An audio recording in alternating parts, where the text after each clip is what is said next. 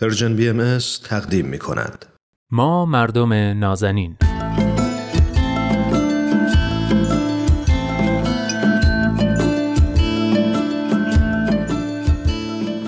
سلام. سلام به شما مردم نازنین. خیلی خوشحالم که این هفته هم من نوید توکلی و دوست خوبم عرستو رحمانیان پژوهشگر علوم اجتماعی رو در برنامه ما مردم نازنین همراهی می‌کنید. این هفته قراره که با عرستو درباره موضوعی صحبت کنیم که به نظر مسئله مهم و بغرنجیه. بی خانمانی.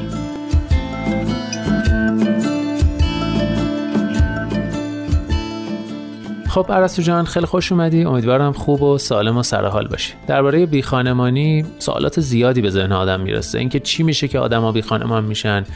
چه کسانی بیشتر دچار این وضعیت میشن؟ افراد بی خانمان دچار چه آسیب هایی میشن؟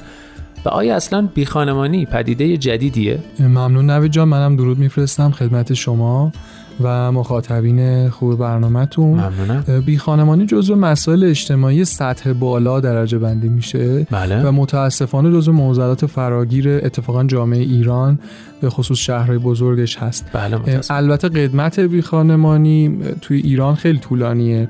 اما معمولا در طول تاریخ فراز و نشیب داشته. معمولا مردم بی خانمانی رو زایده فقر و نابرابری می‌دونن.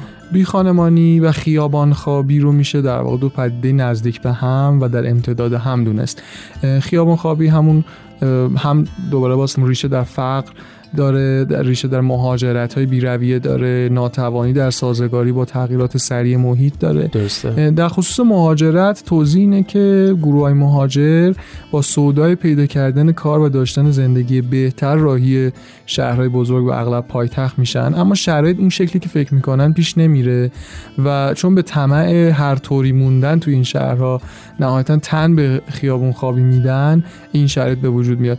پدیده جدیدترش هم که حتما شنیدین متاسفانه پدیده ماشین خوابیه که یه تحقیق اتفاقا تازگی ها انجام شده در مورد تهران روی این پدیده که میگه جمعیت زیادی از مهاجرت اخیر به شهر تهران مربوط به ساکنین شهرها و روستای اطرافه که میان. تهران برای زندگی بهتر. نهایتا فقط توی اسنپ کارگیر میارن و چون برای تامین مخارج سنگین ناچارن شبانه روز مسافر جابجا بکنن شبها توی همون ماشین خودشون میخوابن. و اینجوری خب احساس می‌کنن دارن صرف جویان می‌کنن تو هزینه مسکنه و این پدیده اصلا ماشین خوابی توی تهران خیلی گسترش پیدا کرده اما گروه دیگری هم هستن که خیابون خوابن یه گروه بزرگشون معتادانن. که معمولا خب به دلیل اختلالات رفتاری ناچارن تو خیابون و پارک زندگی بکنن و در نتیجه توی خیابون برای تامین هزینه مواد مجبورن باشن با آدم های خلافکار این وسط. آشنا میشن با سارقین با جیببرها کسای دیگه که در واقع محل زندگیشون باز تو خیابون یا محل کارشون تو خیابون هاست. بله. دمخور میشن و نهایتا حاصل این تعامل پدید اومدن یک ابرگروه آسیب دیده و همزمان خلافکاره یعنی سارقین معتاد.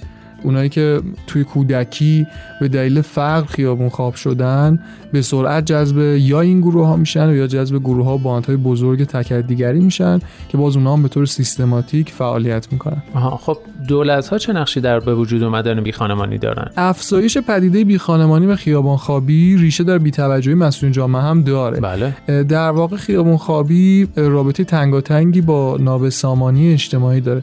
سرخوردگی های اجتماعی فشار اقتصادی درگیری های سیاسی استرس زندگی مجموعا نامتناسب بودن ساختارهای اجتماعی بلا رو سر افراد میاره. همه چیز رو نمیشه تقصیر خود آدما انداخت. بله حتی رسیدگی های پس از آسیب هم توی جوامع مثل ایران خیلی ضعیفه.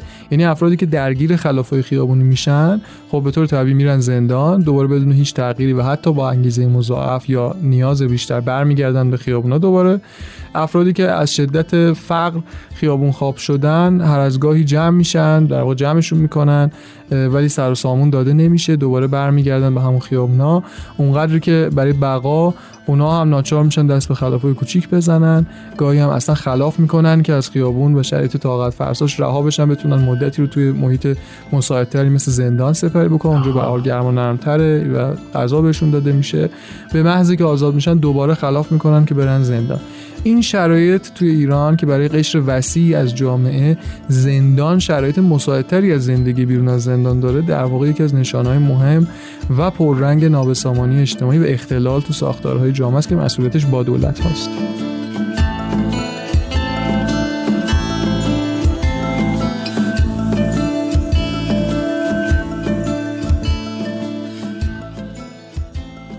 خب اشاره کردی که خیلی از مردم بی خانمانی رو زایده فقر می‌دونن. آیا تنها علت بی خانمانی مسائل اقتصادی و فقر و این هاست یا علل دیگه ای هم داره؟ علل اقتصادی که هست قطعا بله. رونق پایین اقتصادی باعث میشه افراد نتونن از مجراهای درست تامین معیشت کنن. پایین بودن سطح درآمد ناعادلانه بودن توزیع درآمد گاهی وقوع قحطی و عدم پشتیبانی دولت بعد از پیش اومدن قحطی یا مثلا افزایش بیکاری این دست مسائل باعث بالا رفتن نرخ بیخانمانی و خیابون خوابی میشه. بله. یکی دیگه از عمده علل اقتصادی هم فقدان شغل مناسب تو روستاهاست که اون پدیده در واقع مهاجرت به شهرها که صحبتشو کردیم به وجود میاد. اما علاوه بر علل اقتصادی یکی علل طبیعیه. مثلا خوشسالی های پی در پی سیل زلزله طوفان سونامی اینا مثال های از علل طبیعی هستن. منتها این علل طبیعی دو حالت داره. یا چنین پدیده های گسترده و شامل کل جامعه میشه. مثلا کل یک کشور دچار یه زلزله یا مثلا قحطی میشه و ویران میشه. تو این شرایط مدت زیادی طول می‌کشه تا اون کشور بتونه خودش رو تامین کنه و آدماش مثلا دارای مسکن بشن اینا. اما حالت دوم که بیشتر پیش میاد زمانی که بخشی از یک جامعه دچار این مسئله میشه. مثل مثلا فرض کنید زلزله بم. یه شهر در واقع دچار مسئله میشه. بله. تو این شرایط مسئله بی خانمانی باید موقت باشه. یعنی تو اولین فرصت نهادهای دولتی باید ورود کنن برای تامین مسکن اقدام بکنن. هرچه این نهادها دیرتر و غیر مسئولانه تر اقدام کنن احتمال قوت گرفتن آسیب های جدی بیشتر میشه. بله تو همین مورد مثلا زلزله بم متاسفانه ما شنیدیم که بعد از مثلا تقریبا دو دهه هنوز دارن یه عده زیادی تو کانکس ها زندگی می‌کنن. خب این واقعا فاجعه است چنین بله چیزی بله. بعد از این همه زمان. یعنی نسلهایی هستن که توی این شرایط و تو این فرهنگ اصلا به دنیا میان تو همین فرهنگ جامعه پذیر میشن اینها. اینجا دیگه برای جلوگیری و رفع آسیب خیلی شرایط پیچیده تر میشه و نیازمند اقدامات خیلی گسترده تر و پرهزینه تر از سوی دولت هست و علل اجتماعی فرهنگی هم می‌تونه داشته باشه. بله. یکیش همونطور که گفتیم فرصت های نابرابر یعنی بیعدالتی. این می‌تونه شامل امکانات شغلی یا زندگی یا امکانات تحصیلی یا آموزشی برای افراد باشه.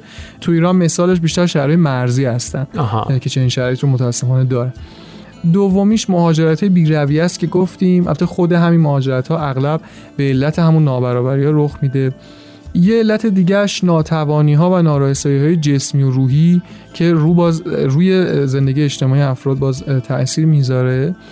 و مورد دیگه مسائل فرهنگی و تغییر یکباره سبک زندگی. این بیشتر توی اون مورد مهاجرت دوباره خودش نشون میده مثلا یه فرد روستایی شغل و درآمد خوب و اعتبار اجتماعی که تو روستا داره رو رها می‌کنه. چرا؟ چون حس می‌کنه که ضعف فرهنگی داره. یعنی یه فرهنگ شهریه که از اون بالاتره. و این از کجا به وجود میاد؟ تحت تاثیر رسانه تحت تاثیر آموزش غلط.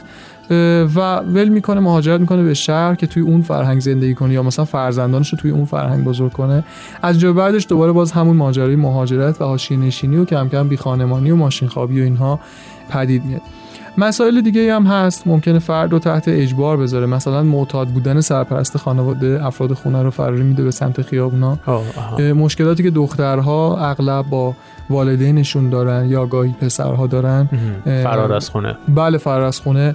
اغلب به خاطر تفاوت شدید فرهنگی و عدم درک دو طرفه خود تداوم خیابون خوابی و کمرنگ شدن نگرش منفی نسبت به این پدیده باز خودش تأثیر گذاره یا خانوادهایی که تعداد اولاد توشون زیاده و فقیرن ممکنه که برخی از این بچه ها در واقع خیابون خواب بشن. بله. و البته فقدان قوانین درست و محکم برای مقابله با این پدیده اینا می‌تونن علل و عوامل ریز و درشت این پدیده باشن. بسیار خوب خیلی ممنون و جنبندی به عنوان جنبندی می‌تونم بگم متاسفانه این پدیده توی ایران بسیار فراگیر شده خصوصا تو تهران.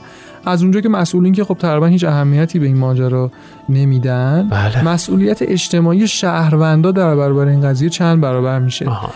از یه طرف خیلی خوبه که بشه برای این افرادی که هستن به روش حالا درست و در دراز مدت برنامه‌ریزی کرد و یه کارهای موثری انجام داد مثلا گروه خودجوشی برای کمک رسانی شکل بگیره خصوصا برای حالا کودکانی که توی خیابون ها هستن و دوم جدی گرفتن این مسئله برای خود خانواده ها چون اصلا چیز غریبی نیست که برای خانواده های هر کدوم از ماها این اتفاق بیفته.